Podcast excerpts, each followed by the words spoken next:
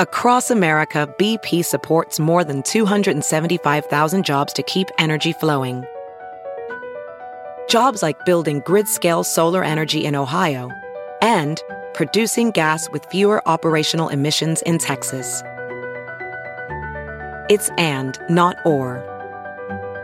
See what doing both means for energy nationwide at bp.com slash investing in America.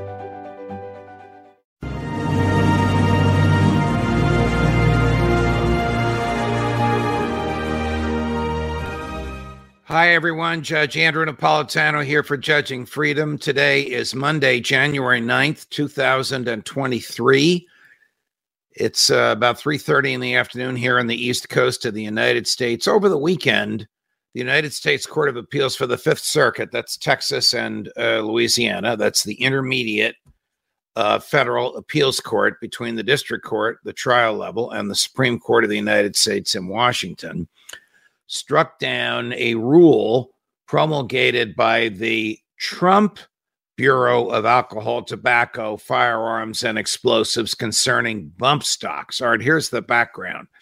You may recall the awful, horrible, horrendous slaughter of innocents at a rock concert in Las Vegas about three or four years ago, where a crazy guy got on the balcony of one of the large uh, hotel rooms he had smuggled his rifle into his hotel room in bits and pieces and assembled it in there uh, and began murdering people uh, by shooting them from the balcony. He affixed to his rifle an item called a bump stock. Now, a bump stock is is a device which, when you hold it on uh, with your uh, arm, your the the arm of your figure uh, trigger finger, uh, it will allow you to expel more than one bullet per trigger pull. Bump stocks are legal uh, in the United States. In response to uh, this killing, instead of Congress invalidating bump stock, which in my view stocks, which in my view would be unconstitutional, but Congress does things like this. The Trump uh, Bureau of Alcohol, Tobacco, and Firearms issued a rule saying that bump stocks turn a regular semi automatic rifle into a machine gun. And as we all know, machine guns have been banned everywhere in the United States since 1934. I'm sure the government has them, but they've been banned absolutely since 1934.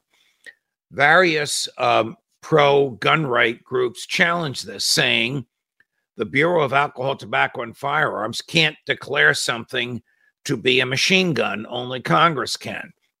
And a federal uh, district court judge, excuse me, in Texas uh, threw out the challenge and said, no, the Bureau of Alcohol, Tobacco, and Firearms promulgated the rule and they can write the rule.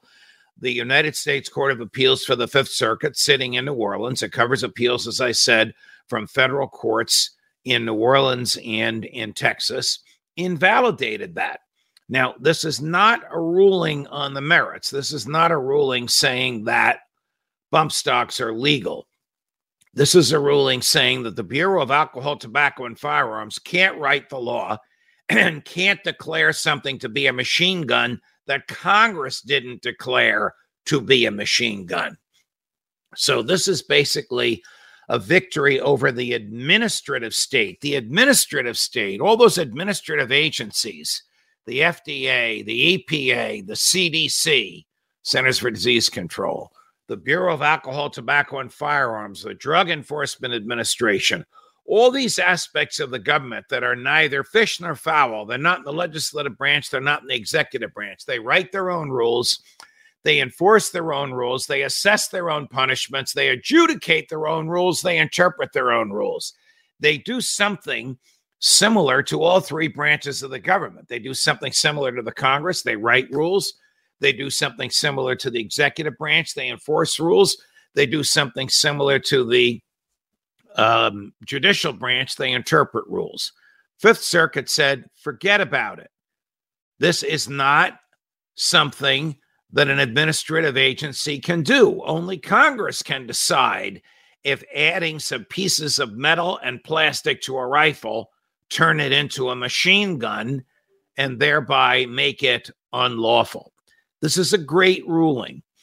Um, it, it is the beginning of a lot of changes for us, not just on guns, but on all these administrative agencies. Because the there there is a, a doctrine called the Chevron doctrine. It's named after the oil company because their name was in a case. And that case says the courts should give deference to administrative agencies when they interpret their own rules. That, of course, gives the administrative agency the upper hand. You come into court, you're supposed to be equal. The administrative agency and the people suing it. Under the Chevron doctrine, the administrative agency has a leg up. Lately, the courts have been saying get rid of Chevron.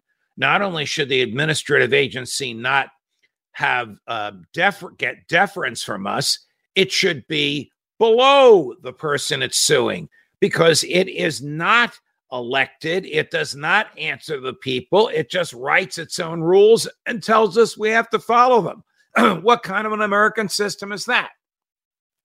The Fifth Circuit did not go that far, but the same Fifth Circuit has been critical of Chevron. This is a slap in the face to the Chevron doctrine. And when this case gets to the Supreme Court, the Supreme Court will dis- will uh, repeal the Chevron doctrine, which will be an enormous setback for the deep state and the bureaucrats who run the administrative agencies and try and tell us how to live. In the meanwhile, you can put a bump, unless it's prohibited by state law, you can put a bump stock uh, on your rifle and make it more efficient. Judge Napolitano for Judging Freedom.